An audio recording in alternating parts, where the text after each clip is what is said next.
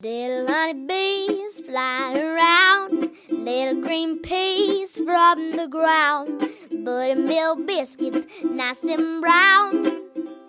Bring it to Tennessee farm table. Butter beans, peas, beets, and chard. Chickens running in the yard. Catfish frying in that lard. Bring it to Tennessee farm table. Cast iron skillets, good and hot.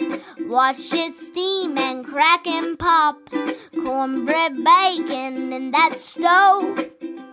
Bring it to Tennessee farm table.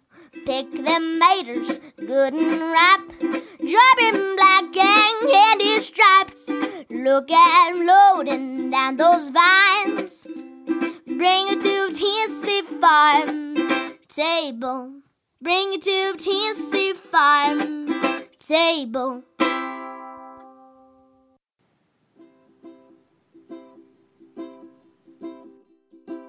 Good Saturday morning, and welcome to the Tennessee Farm Table, a show dedicated to the people of our region who produce, prepare, and preserve our regional foods and agricultural products. This is your hostess, Amy Campbell. The song that you just heard was sung by East Tennessee's own Emi Sunshine. She's from Madisonville, Tennessee. Today we're setting the table with mineral water. Straight from East Tennessee, we're going up to Newmarket, Tennessee, to Houston's Mineral Well. It is owned and operated by third generation Houston, Bill Houston. You might know him as a former professor of art for 40 years at Carson Newman University, and he's also a fantastic artist. Bill is going to tell us the history of Houston's mineral well and how his granddaddy built this well, the story behind it. It's a real community treasure up in Newmarket, Tennessee, as well as Bill. We also have Mary Constantine, food writer for the Knoxville News Sentinel. She's going to share a couple of recipes for real tasty pimento cheese. Thank you so much for sitting at our table with us here today. We're just proud to have your good company. Now let's get started.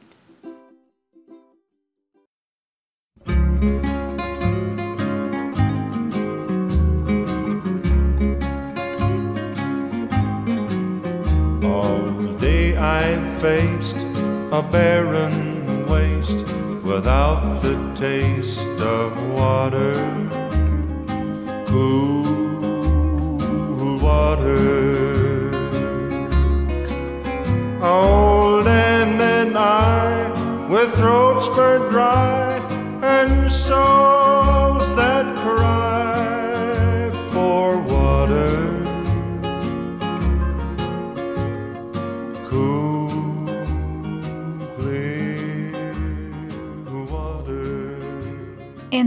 Eddy Arnold with Cool Water. In the first part of our interview with Bill Houston, he's going to talk about how Houston's mineral well came to be. If you'd like to follow along online, the website is houstonsmineralwater.com. As you hear this interview, you might hear in the background Bill's wife, Krista Reese, who is this fantastic food writer and just lovely person, preparing dinner, and also my husband's helping her. They had us up for dinner, and that is when I recorded this. My grandfather, uh, we're now in my grandfather's old store, which I converted into a apartment and a living quarters and an art studio back about 20 years ago. But uh, my grandfather used this as a general store, and it was also the bus station in Newmarket. And the front part of it was the bus station, and you come in and get a ticket and all that. And they had these all these chairs and a Coke machine and a big rack with laced potato chips and a big glass thing that had Tom's peanut log rolls in it. And uh, they put out a flag if they had somebody that wanted to go either to Asheville or to Knoxville. People would get a bus ticket, and it was about, I think it ran 55 cents to go to Knoxville. And uh, that was a lot of money for some people, but uh, it was also a kind of a, uh, the equivalent when I was a child of what a convenience store is now, in which they just had uh, immediate things that a person would want. And but when my grandfather ran it up until probably the early 1950s, it was more like a country general store, and they sold everything. And uh, this particular second floor, where we're seated now, there were books and magazines, and there were uh, housewares and glasses and forks and spoons and dishes and plates and tablecloths and napkins and all. It was all on these huge big tables that just went the length of the building. They sold phonograph records. They sold phonograph needles. They sold shoes. They sold everything, and it was all here on this second floor. That was all kind of closed down after my grandfather died. He built this building in 1922, and he handmade all of the concrete blocks from a machine that he ordered from Sears Roebuck. And they would mix concrete by hand and put it in a mold and pull this big lever and it would squish it down into this mold and it would uh, the mold would then come apart and they would then slide them down and they could make about 10 or 12 concrete blocks a day so he made all of these concrete blocks anticipating that he was going to build this uh, building he originally started out uh, as a telegrapher for the Southern Railways, and he lived in Watauga. And he came down here and he got a job with Southern Railways, and he operated the telegraph and uh, sent uh, Western Union messages up and down the line, and also would send info to the other um, uh, trains as to what was happening and all of that. And uh, he got he was an incredibly bright guy, and he made enough money that he invested into an open pit zinc mine, and it was a big hit. And they used to have mules and guys with picks and shovels uh, mining zinc. And he and a, three or four other guys were in together. And my grandfather saw the fact that it might play out and they might need to go underground. And he didn't want to really have anything to do with that. And so he sold his part of the zinc mine and was able to invest the money in whatever it took to build this building. And so this is kind of long, stretched out kind of a uh, origin here. But in the late 1920s and early 1930s, he started having terrible kidney problems. And he went to a doctor, and in 1929 30, there was very little that you could do with kidney problems. And there were some things. And they restricted his diet and all of this, and he was uh, gave him laudanum to take for the pain, paregoric and laudanum, and he was in a lot of pain, and uh, they diagnosed it to be very, very severe and operable kidney stones, and they were just really, really agonizing, and uh, he thought he was going to die from them, and he probably would have uh, he had a dream one night. And in this dream, he said that he had a vision in which there was a voice. But his sister said that he saw an angel, and his son said that he just heard a voice. But uh, he had this incredibly profound and very uh, real dream, and the next morning he put a stick in the ground and said we have to drill a well to this depth of 252 feet here. And they all thought he was nuts. And uh, next thing you know, there's a well drilling crew here. And they're setting up the thing and they're drilling. And uh, they hit water twice on the way down I think once at about 90 feet, another one at about 150 feet. But because it wasn't at 252 feet, which he was told in the dream, they poured concrete down into the uh, shaft around a pipe and then drilled through the center of the pipe again and kept going. And at 252 feet, they hit water. And it was crystal clear and came out and like this. The neighbor said it sounded like a, a cannon going off. He said it was a a big whomp sound, and uh, there was a, a, pressure, and they started pumping the water, and it just from the very first seconds it was crystal clear. Generally, they would have to pump for days because it'd be full of sand and mud and all sorts of things. And so he started drinking the water. And in about six weeks, he went back to the doctor, and there was no sign of any of the kidney problems and he had dissolved and passed the kidney stones, and he thought this was just a miracle. And so he started giving this water away to anybody that wanted it.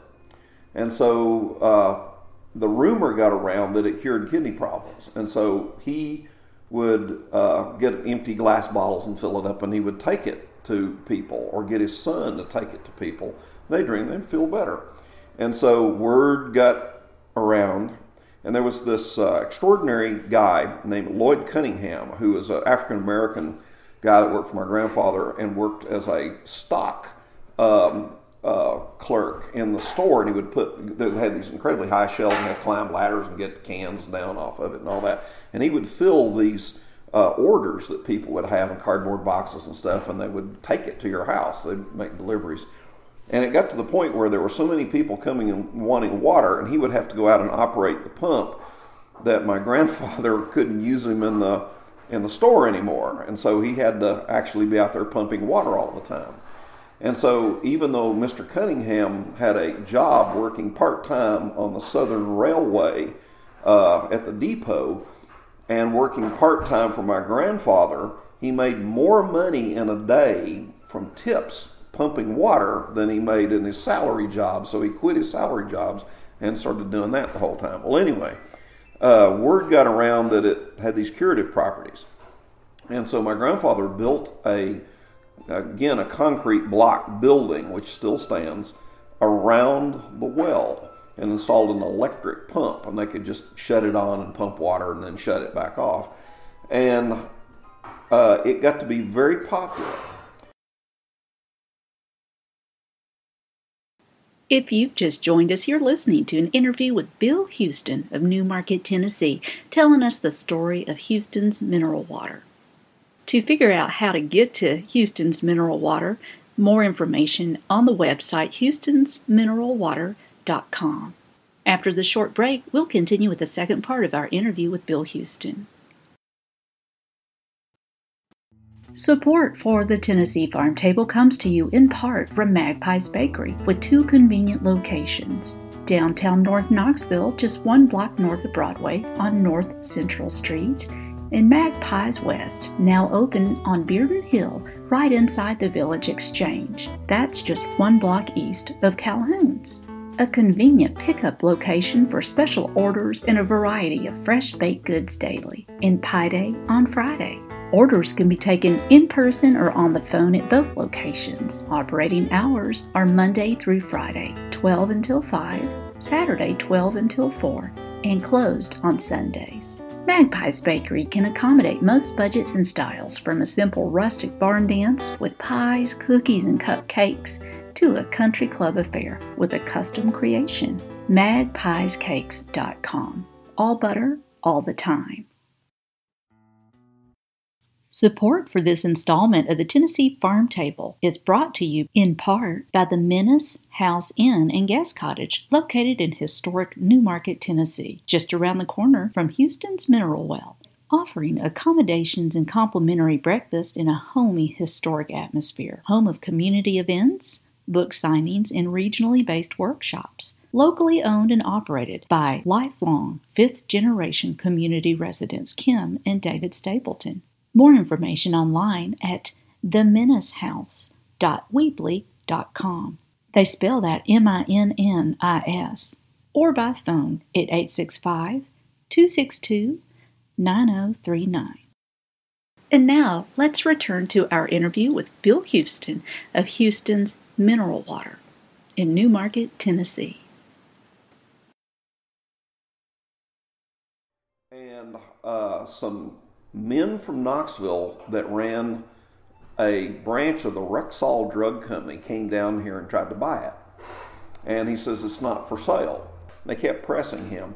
And he got the idea while they were talking to him that he could sell the water.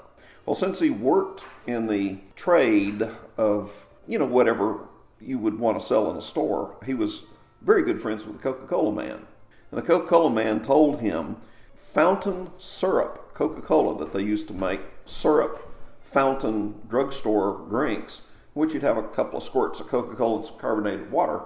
You would uh, get that, and it came from this super concentrated Coca Cola syrup. And when the bottles were empty, they were just thrown out.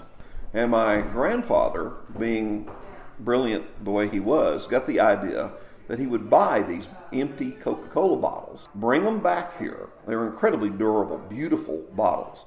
And we'd bring them back here and he would fill them full of hydrochloric acid and burn the sugar out that was uh, deposits and residue inside and wash them out incredibly thoroughly, put a brand new cap on it and his own label. And it was Houston's mineral water. And he would advertise in newspapers all over the country that it cured certain diseases, of which it would be kidney stones and gallstones and diabetes and arthritis and and and uh, uh, laziness and and mental lapses and all these different things. And there was this enormous list. Dyspepsia, I remember, was one of them. And you know, uh, stomach problems, uh, ulcers of all different types, uh, indigestion, all sorts of things. And because he would have people that would come and get it and they would say, I've been having this problem all my life, I don't have it anymore.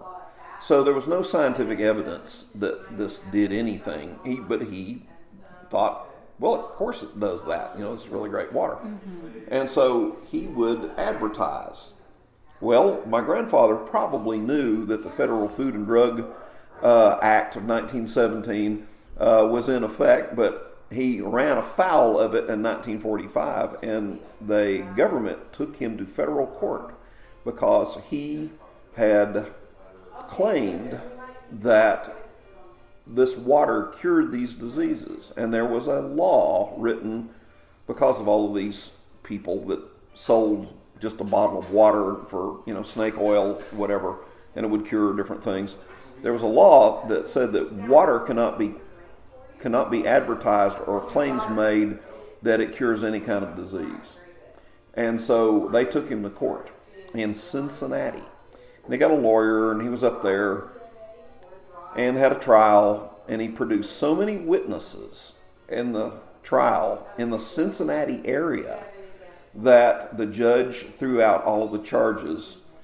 He did not have to pay a fine or anything but he was forbidden from that moment on to ever, ever, ever advertise that it was a benefit to your health. So he came up with this slogan, uh, the most pleasant taste. Because the water tastes really good. In fact, I would say 99% of the people that come here get it just because of the way it tastes. They don't like chlorinated, heavily chemicaled water tastes, and they like it. It's it's like rainwater. It's just kind of amazing. And so uh, he uh, was forbidden from making health claims after that particular uh, uh, session with the federal government. And because of that, the sales started to dwindle and people began to kind of not be too interested in it because you know they wanted to cure like you know I can get water you know I don't care about what it tastes like and until the 19 late well really early 1970s and there was a great resurgence of interest in bottled water and mineral water and spring water and all sorts of things, And like Perrier and all these others, Poland Spring, all these others just came on like you wouldn't believe. And so people started to come back and to get it. And it was completely by rumor and completely by word of mouth. And they would come and get water to drink just because they liked the way it tastes. And, uh, or as we say in Newmarket, taste is and uh, it tastes as good, which I've heard out there in the parking lot. So and uh, so I, I, use that a lot of times. Like, how is it? It's like, oh, it tastes as good. and uh, uh, my, when after my grandfather died, my uncle ran it, and my uncle was not very ambitious and was uh, more interested in hunting and fishing and uh, watching ball games and, and having fun with his buddies and driving uh, 150 miles over to North Carolina to have country ham and driving 150 miles to come back. And he was a he was a brilliant guy, but had a a, a kind of an antisocial aspect about the way, and he didn't like the general public. And so my grandfather, who was this extremely gregarious extremely friendly, talkative guy, his son that inherited the property was the opposite of him and was not it was like gruff and grumbled and and uh, and people thought there was something wrong with him and he was mad at everybody but he just had this kind of uh, personality and he was more like his mother my grandmother was very very stern very uninterested in what people thought and uh, and could care less and so he was kind of like that. Now, my father was more like my grandfather. My father was incredibly uh, funny and uh, good humored, and everybody loved him, and everybody uh, spent wanted to spend time with him and all that. But his brother was just like, you know, just like. Uh, uh, uh, I remember saying good morning, and he said, "What's good about it?" And you know, and I got that from him a few times. And he, he was just a, he was a bachelor, and he he was a um, he, he was highly educated, had a degree in chemistry, but he just never was in a situation where he, uh, at a young age, ever had to work. And uh, my grandfather worked, and his wife worked, and he went fishing. And they didn't force him to work here or anything. And uh, but he earned a living primarily because he was a whiz at repairing radios and televisions and he had a radio and TV repair shop, and he could fix a TV like ringing a bell. And people back then had all these big giant uh, TVs with tubes in the back, and he had this giant DeSoto car, and he would go out to your house, and he would be back there with a flashlight held in his teeth, and he'd be jiggling tubes and wires, and and if he couldn't fix it, he was unbelievably strong. He, he was he had the strongest hands of any human being I've ever met in my life. And he would pick these giant Sylvania and Admiral televisions up and just pick them up and just just waddle back to his car and put it in the trunk. And this giant DeSoto in which you could you could get five people in the trunk of that car, and he had it completely filled with electronic uh, parts. And uh, so there would be this TV hanging out of the back of the car, and he'd bring it back, and he would work on it until three o'clock in the morning, and then you know there'd be the light show on, and I'd see out, out of my window the light over there, the blue light of the black and white TV on, and he'd be watching you know something that was on after he got the thing up up and running. But uh, he was not really interested in doing much with it, and he was involved in a terrible accident back in the early '70s, and then I started. Uh, he never recovered from it, and uh, uh, he was just crippled, and uh, so I started running it, and so um, uh, he had to go into a nursing home, and uh, so I started running it, and I kind of couldn't believe the number of people that were back there and wanting to get water, and so I started uh, trying to fix it up, trying to replace the the building was in really bad shape, and trying to re- replace the the the actual plumbing and the the the pumping equipment and all of the stuff that was necessary to operate it. And it took a decade and uh, really uh, tremendous amount of effort. And uh, so it's kind of in the state that it is now after I kind of realized that I had uh, two other occupations uh, one working at Carson Newman University and then being a professional artist and needing the time to do that, that I couldn't just sit over there like my uncle did and like my grandfather did sometimes. And so I've figured out a way to make it run independently with not having an, anybody there all the time. And uh, one of the Tennessee tax people uh, that came to uh, review the place uh, couldn't believe that I still, since 1973, operated it on a on an honor system and I'm the only continuously operating successful business in Tennessee that runs on the honor system. According to them. Now there might be a peach orchard or something, you know, which you know, uh, you have a basket and you go pick your own peaches or something, and you leave a dollar. Uh, but to you know, having actual, um, you know, to submit uh, state taxes and, and uh, income taxes and all this kind of stuff from the business. Uh, I was told by somebody once that I was the only successfully operating business in Tennessee that operated on the honor system. And there's no way to make change, and there's a box that just comes out of the floor, it's quarter inch steel, embedded in concrete. And I've actually had people wrap a chain around it and, and go out to the parking lot and put it on their car and try to pull the box out of the floor. And, and they just sit there, the tires just burning on the pavement. And I've had other people over there try to cut the lock off, and I've got it all figured out so they can't do that. And uh, they were, uh, I've had a lot of uh, uh amateur, very amateur theft attempts.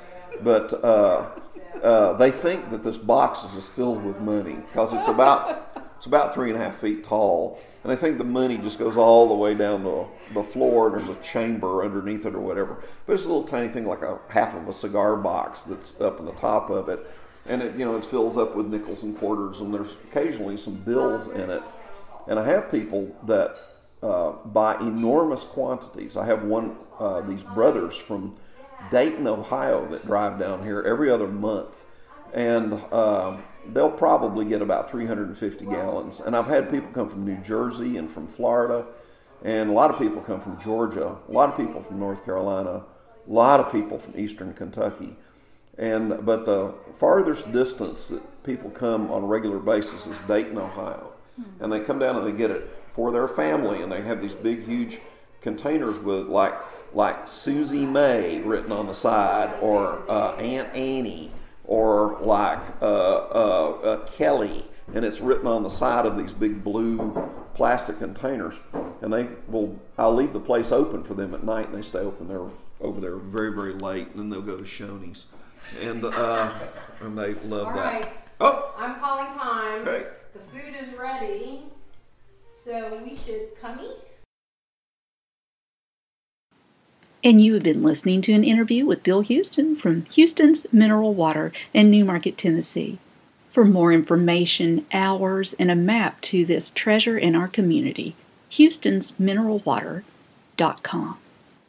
If you'd like to hear the extended version of Bill Houston's story about his uncle and some really, really wonderful attributes of his uncle, check out our podcast at TennesseeFarmTable.com look for the link that says Listen to the Show. Now, Bill is also an incredibly gifted artist. He also taught as a professor of art at Carson Newman University in Jefferson City, Tennessee, for over 40 years. More information about his beautiful art at wchouston.com.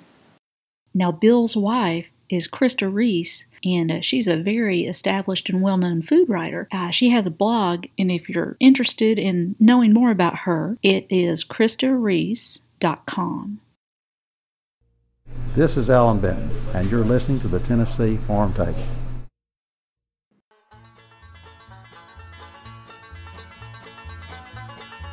Support for the Tennessee Farm Table comes to you in part by Kenner Tree Care family owned and operated out of Louisville, Tennessee. Kenner Tree Care is proud to support this type of local community broadcasting. A certified arborist insured for your protection, offering removal of dead or problem trees, tree pruning, storm emergencies, tree care, soil conditioning, and tree and stump removal. Contact Kenner Tree Care by phone at 865 686 8344 or by Facebook. Kenner Tree Care. Tree Care, Nature's Way.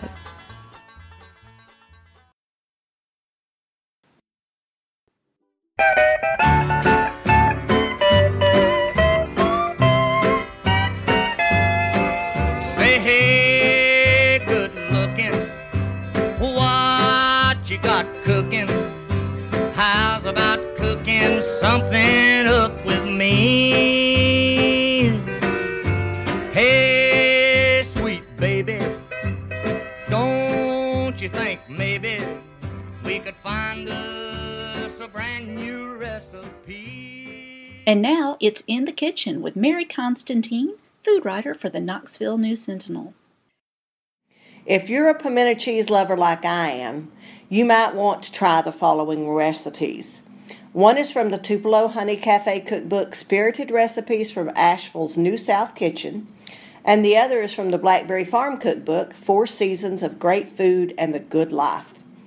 The ingredients needed for the Blackberry Farm pimento cheese are six tablespoons of mayo, two tablespoons of pickle juice, one and a half teaspoons of Dijon mustard, one teaspoon of hot sauce, they prefer Frank's red hot sauce, a teaspoon of minced garlic, a half a teaspoon of kosher salt, one teaspoon freshly ground pepper, one roasted red pepper skinned, seeded, and chopped, a half of a cup of pimento pieces drained, and a pound of grated mild or medium sharp cheddar cheese.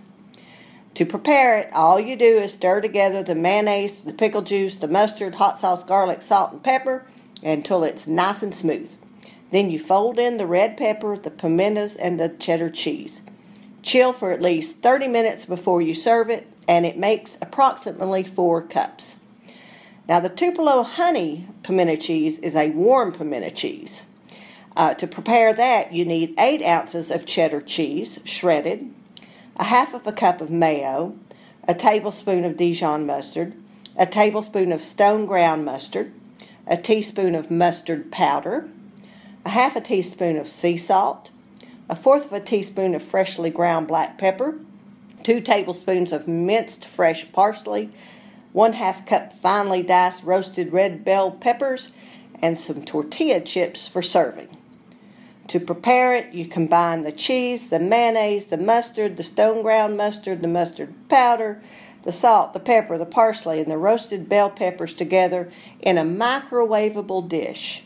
Then you place that in the microwave for about 20 seconds or until it's hot through. Or you can put it in a baking pan and in a preheated oven, cook it for about 15 minutes. Again, serve that with your favorite tortilla chips.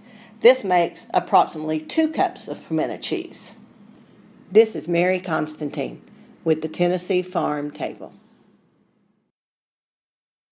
You are listening to the Tennessee Farm Table radio show and podcast, broadcasting on the radio waves every Saturday morning from Knoxville, Tennessee at 89.9 FM and streamed live at WDVX.com.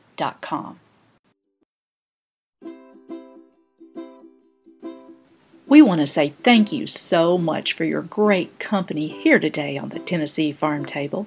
We hope that you can join us again right back here at 9 o'clock at WDVX.com or online at TennesseeFarmTable.com. Our theme song was written by myself, Amy Campbell, and beautifully performed by East Tennessee's own Emi Sunshine. More information about Emi Sunshine at theemisunshine.com. That's spelled T H E E M I sunshine.com. We want to say thank you to WDVX for bringing to you pure community broadcasting, just like this show. They are our media partner, and we couldn't do this without them. More information at WDVX.com. We'd love to invite you to connect with us on Twitter and Facebook at TennesseeFarmTable.com and check out our podcast. We hope you have a good week and keep on digging. This has been a Campbell Creative Incorporated production.